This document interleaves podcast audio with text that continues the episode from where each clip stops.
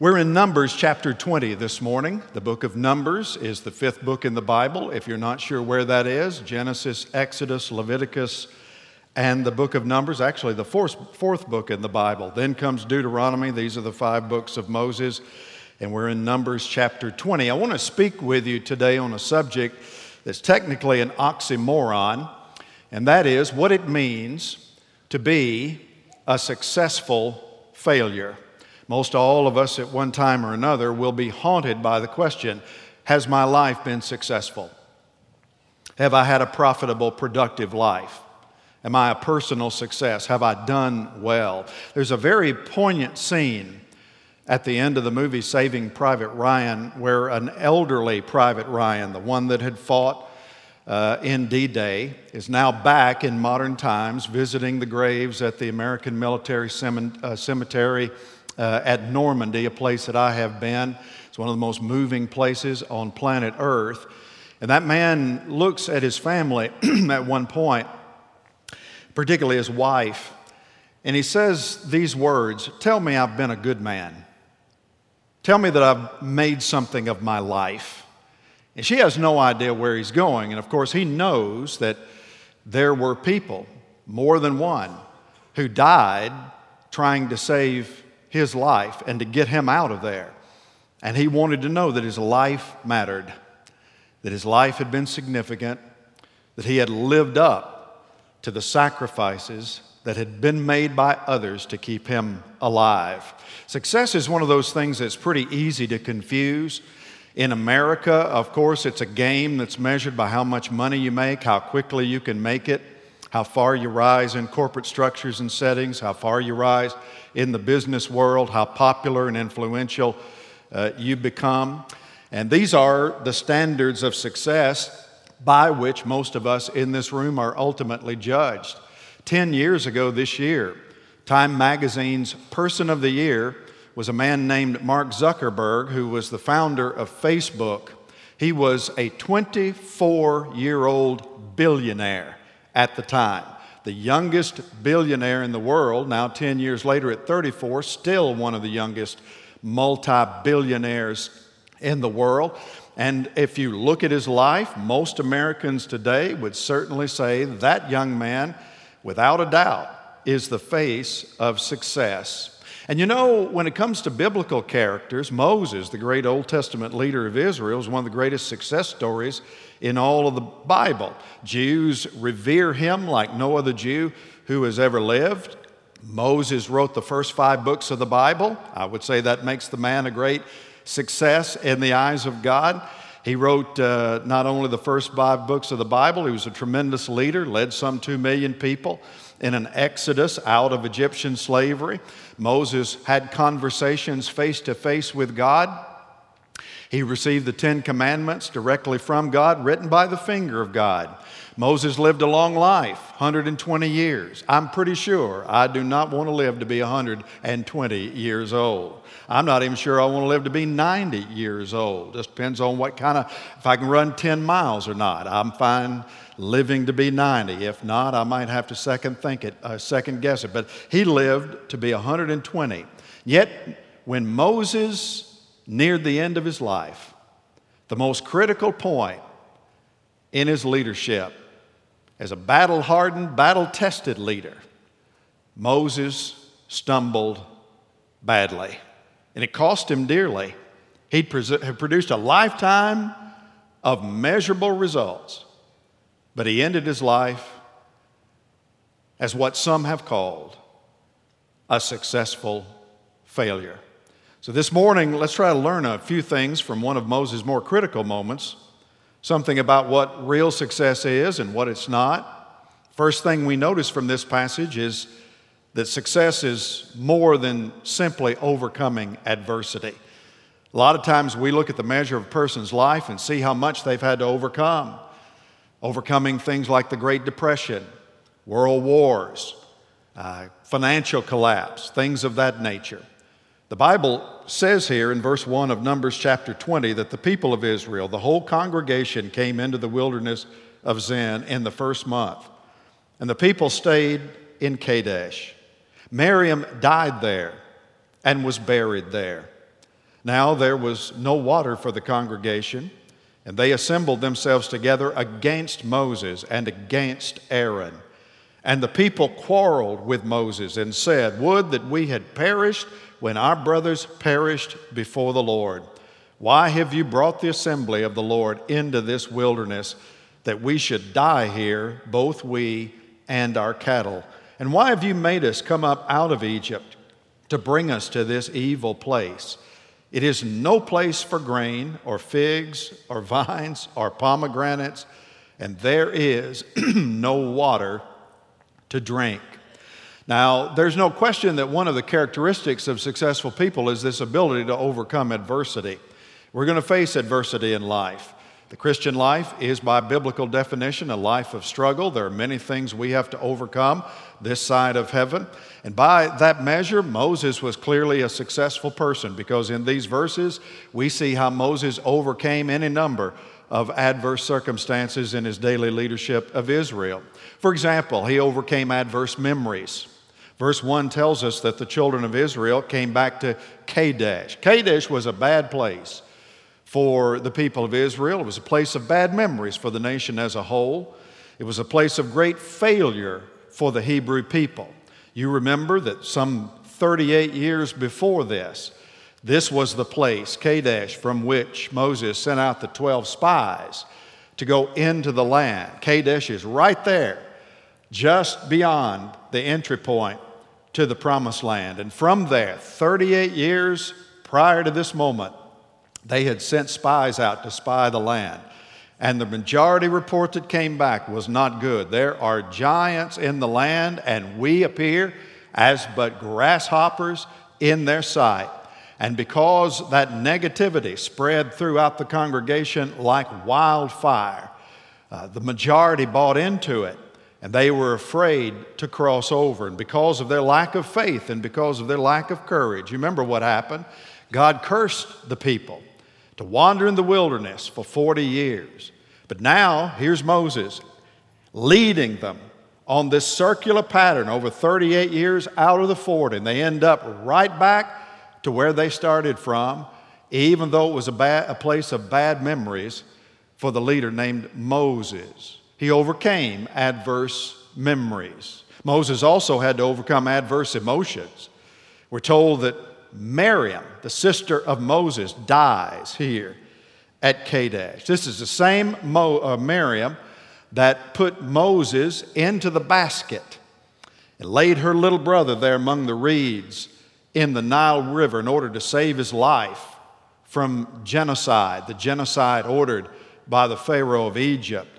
And she watched over him to make sure that he would be safe and, until the point he was claimed by the daughter of Pharaoh. This was the same Miriam who was the leading woman of the people of Israel throughout the wanderings in the wilderness. This is the same Miriam who stood beside her brother, supported his leadership and his ministry for 119 years of support and companionship. And here out into the desert, the sister of Moses dies. And Moses has to, like so many of us, overcome the emotions that are attendant to this kind of personal loss in life. It's tough to get rid, uh, not to get rid, but to turn loose of those. Sometimes it, you have to get rid of them, but it's tough to turn loose of those that you love. But Moses was able to overcome continued to lead the people of God. Moses also overcame adverse criticism.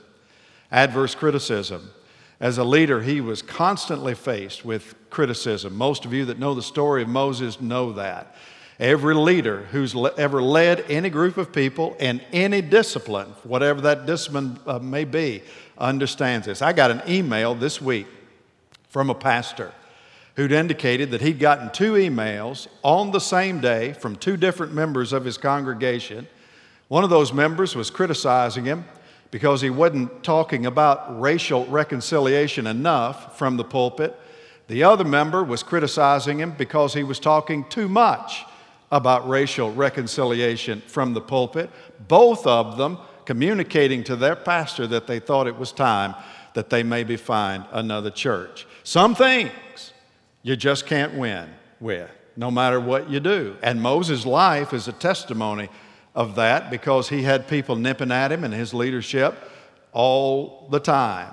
And yet, here again, Moses and his brother Aaron are criticized, as they had been any number of times, for lack of water in the camp. It was dry, it was hot. Life in the desert is uh, usually that way. It's not a rose garden, and it's often very uncomfortable.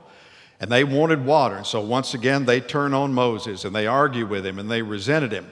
They were bitter and they were ready to stone him. And if you go back to Numbers chapter 11, Moses has had all he could take of it, and he himself was ready to check out. If I have found favor in your sight, he prays to God, kill me here and now, and do not let me see my wretchedness.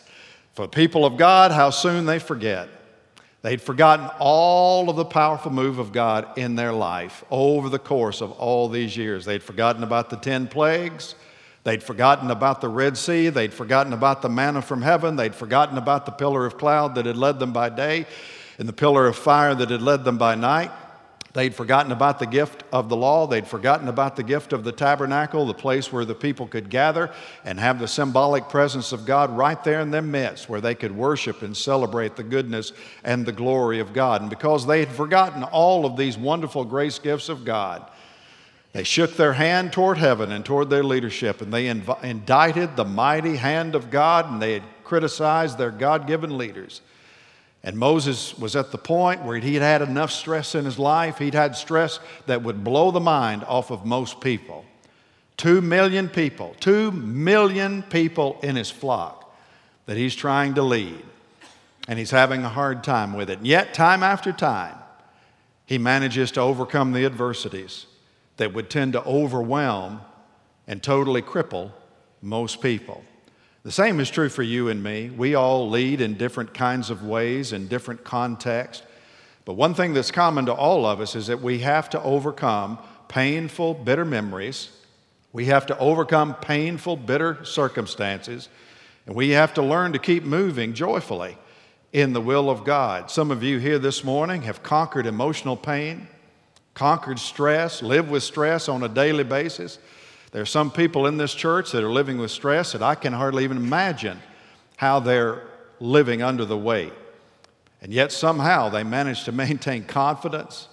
They manage to maintain courage in a God who they believe can do all things and can encourage them and lead them to the mountaintop yet again. And so, this is Moses. He has to learn to overcome difficulty in his life. He has to learn to overcome adversity, and so do we all. That is a mark of great success, but it's not the only mark. Because success is more than overcoming adversity. Not only that, success is more than simply seeking after God. Now, we can look at people who have sought the Lord with all their heart, soul, mind, and strength and point to them and say, There goes surely a person who is a successful man or woman. But notice what the Bible says here in verse 6. Then Moses and Aaron went from the presence of the assembly to the entrance of the tent of meeting and fell on their faces.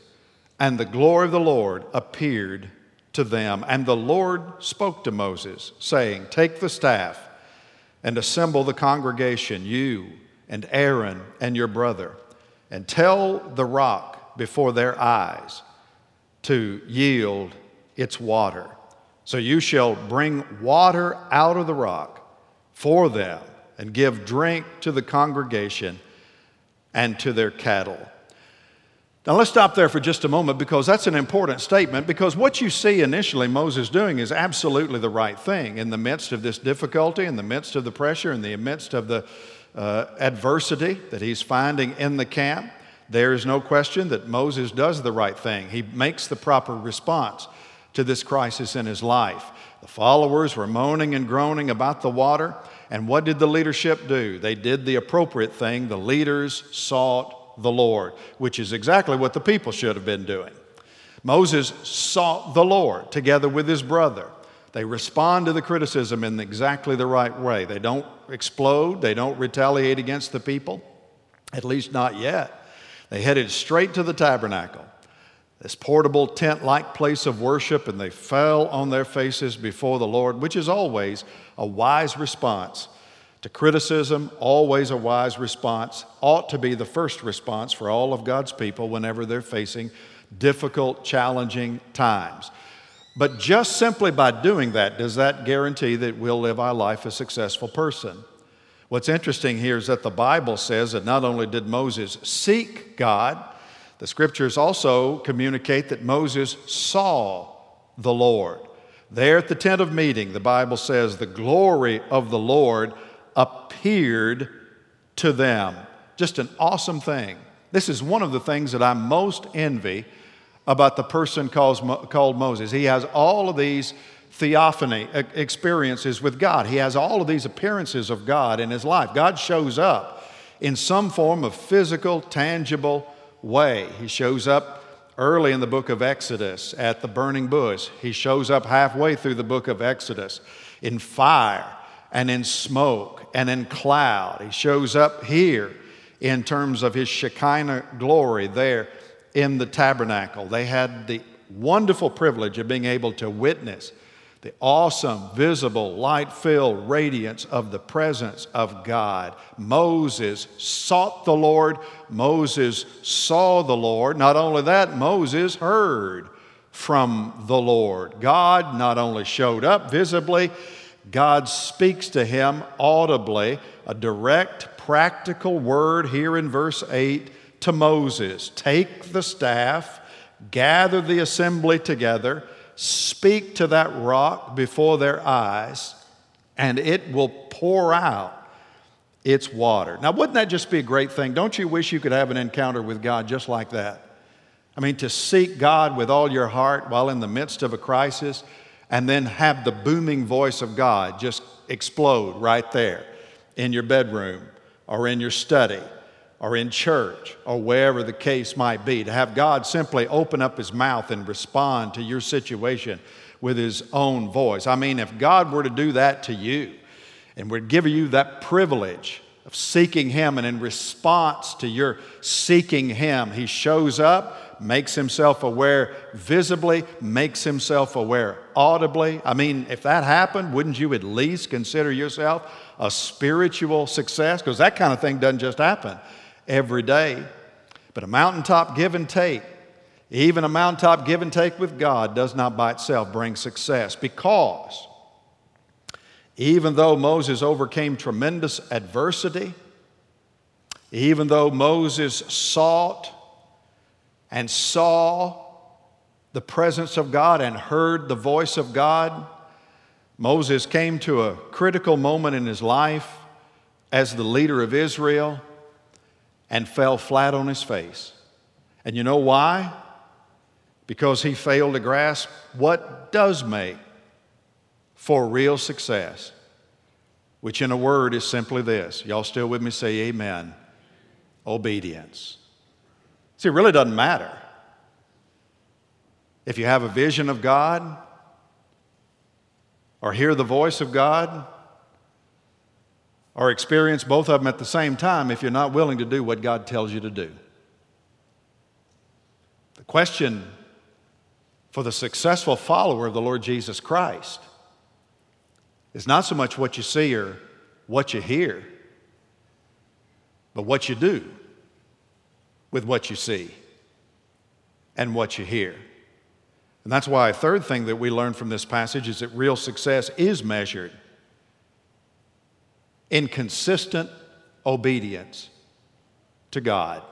You want to know how to be a success in the eyes of God? This is it. You learn to live in light of the obedience of faith. Your faith is an obedient faith. I love that phrase that Paul uses regularly in many of his letters. Most importantly, in his opening salvo in his letter to the Romans, where he reminds us that the gospel is given unto the obedience of faith. Not simple lip service belief, but to a faith that works, as James would say it. A faith that lives consistently in light of the holiness and in light of the presence of God. Real success is measured in consistent obedience to God. What did Moses do in response to this powerful meeting with God? Well, he tells us about it himself. He's the one who wrote the book of Numbers. And here's what he says in verse 9, writing in the third person historically. And Moses took the staff from before the Lord as he commanded him. Then Moses and Aaron gathered the assembly together before the rock. And he said to them, Hear now, you rebels. And that's not necessarily a, the most loving, warm, fuzzy way of addressing the situation. And so, you know, I mean, just by reading that, if you read it carefully, you know that probably what's getting ready to happen next, if you read the tone into it, look here now, you rebels, that what's about to happen is probably not going to be altogether a God honoring thing. And indeed, it's not. Shall we bring water for you out of this rock? And Moses lifted up his hand and struck the rock with his staff twice. And water came out abundantly, and the congregation drank and their livestock. And the Lord said to Moses and Aaron, Because you did not believe in me to uphold me as holy in the eyes of the people of Israel, therefore you shall not bring this assembly into the land that I have given them. Now, they're right there beside it. Would take them but a few minutes to cross into it. But God said, no. These are the waters of Meribah, where the people of Israel quarreled with the Lord. And through them, he showed himself holy. Now, think about Moses' response is he got one part right. The part he got right was that in his confusion as to what to do, he sought the Lord. He'd met with the Lord, he'd heard from the Lord. That part he got right, and we celebrate and champion that. The problem was he blew the second step.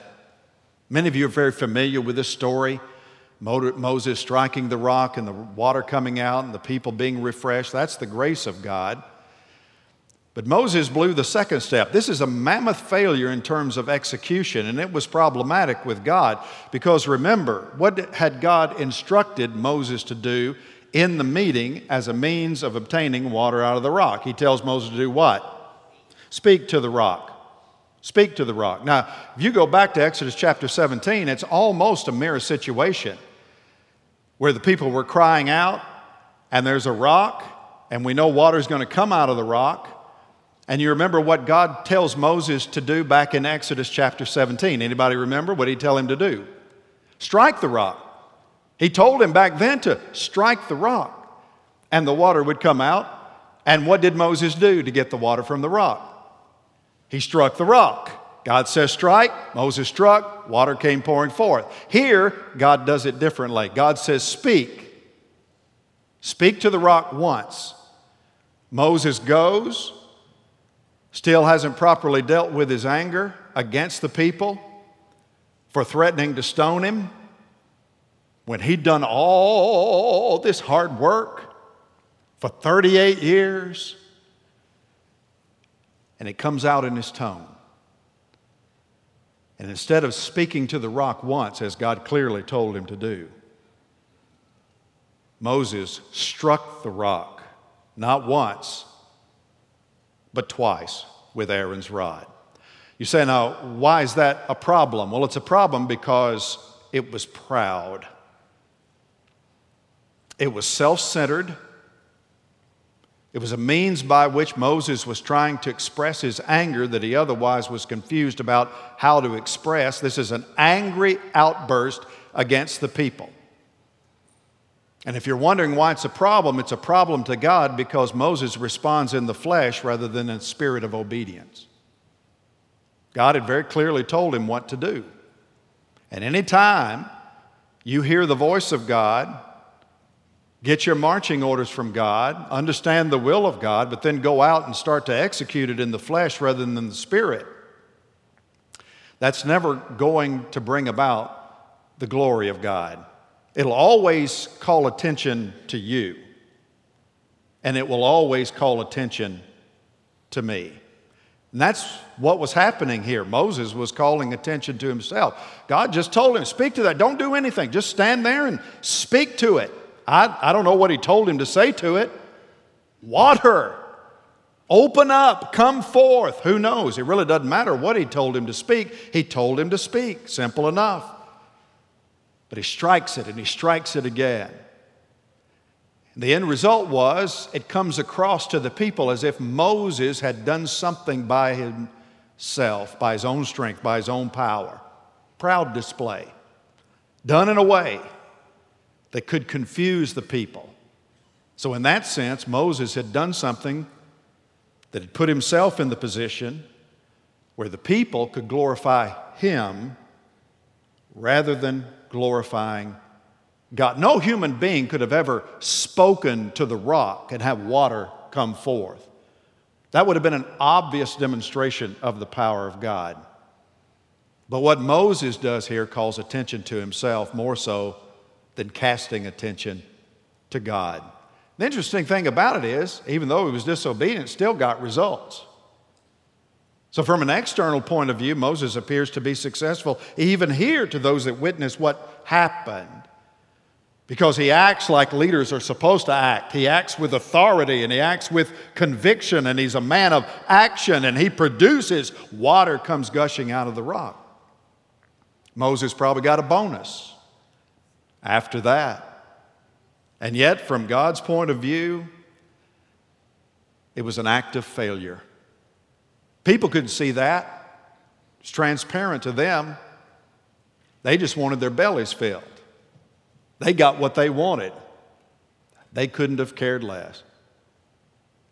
But God makes it perfectly clear that He saw it and that He was displeased with the response of His man. Verse 12 The Lord said to Moses, interesting words. He doesn't say, Because you did not obey me. He says, Because you did not believe me. And it takes it to a whole different level, doesn't it? Because you didn't trust me. Because you didn't have faith in me. You had no interest in upholding me as holy in the eyes of the people of Israel. You made this about you, not about me and because you have no higher view of the God you proclaim than that, there will be consequences. You shall not bring this assembly into the land that I have given them. Were y'all here last Sunday? You remember I made a statement last Sunday that I was pretty sure that everybody in the room, including the preacher, was underestimating the holiness of God. And so did Moses. And God all but says it. This is a prime example where you ought to be careful that you never do that because with this one act of disobedience, this one incident of failure, Moses would lead the people of Israel for 40 years, but he would not enter the land that God had promised him for two years until the day he died. And I've been to the place where Moses is buried. Not the exact spot because we don't know where that is, but high up on Nebo, you can look out and you can see the city of Jordan right there from the very place that Moses died. You can see it to this day, and Moses could see it with his eyes. But because of what happens right here, he would never set foot on that soil. And I mean, for years, even to this day, as a hundred year old preacher that I am this morning, I read that and I'm thinking, oh, that is so severe. I mean, you take a lifetime worth of work, and surely just striking a rock is, you know, in the whole scheme of things. Moses never worshiped a pagan idol, he never erected a pagan idol. I mean, this is from what we can read of the life of Moses, this is the significant act of disobedience. Read his record and find me another one.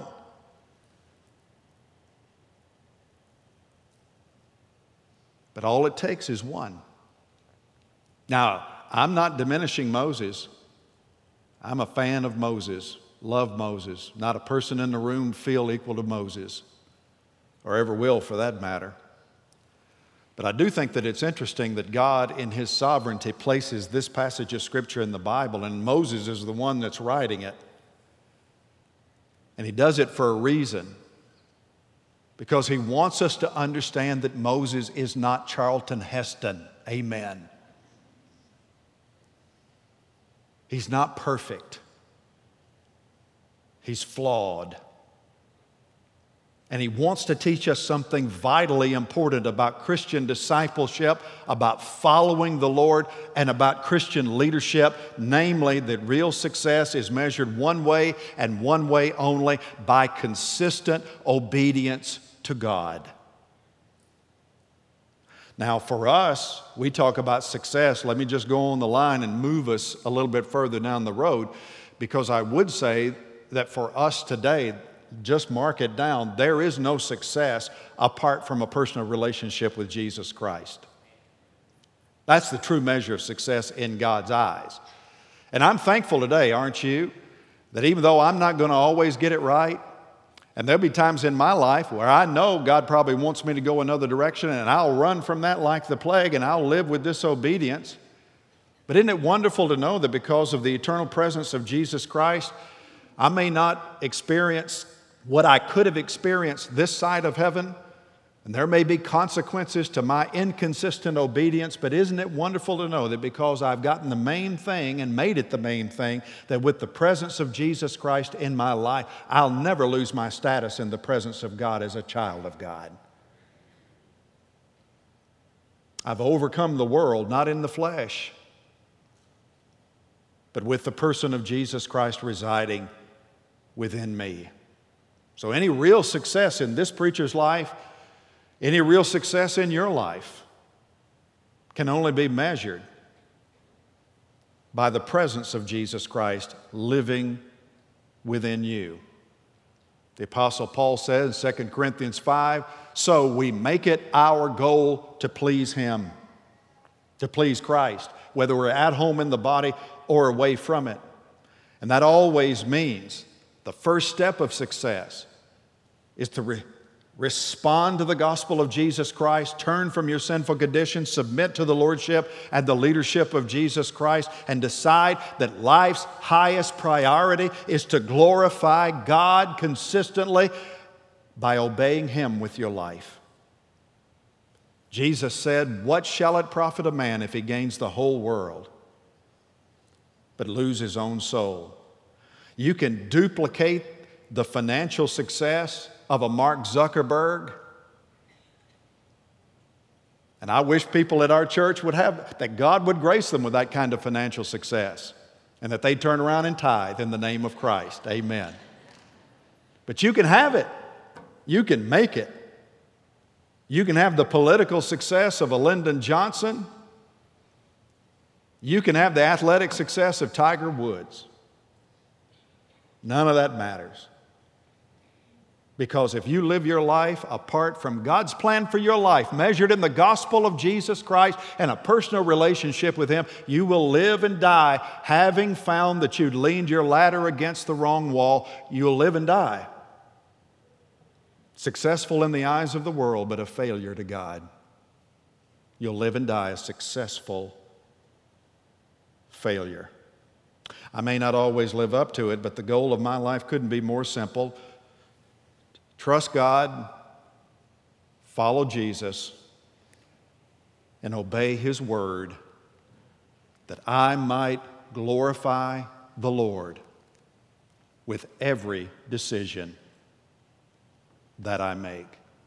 This is the will of God that comes from the Word of God. And all God's people said,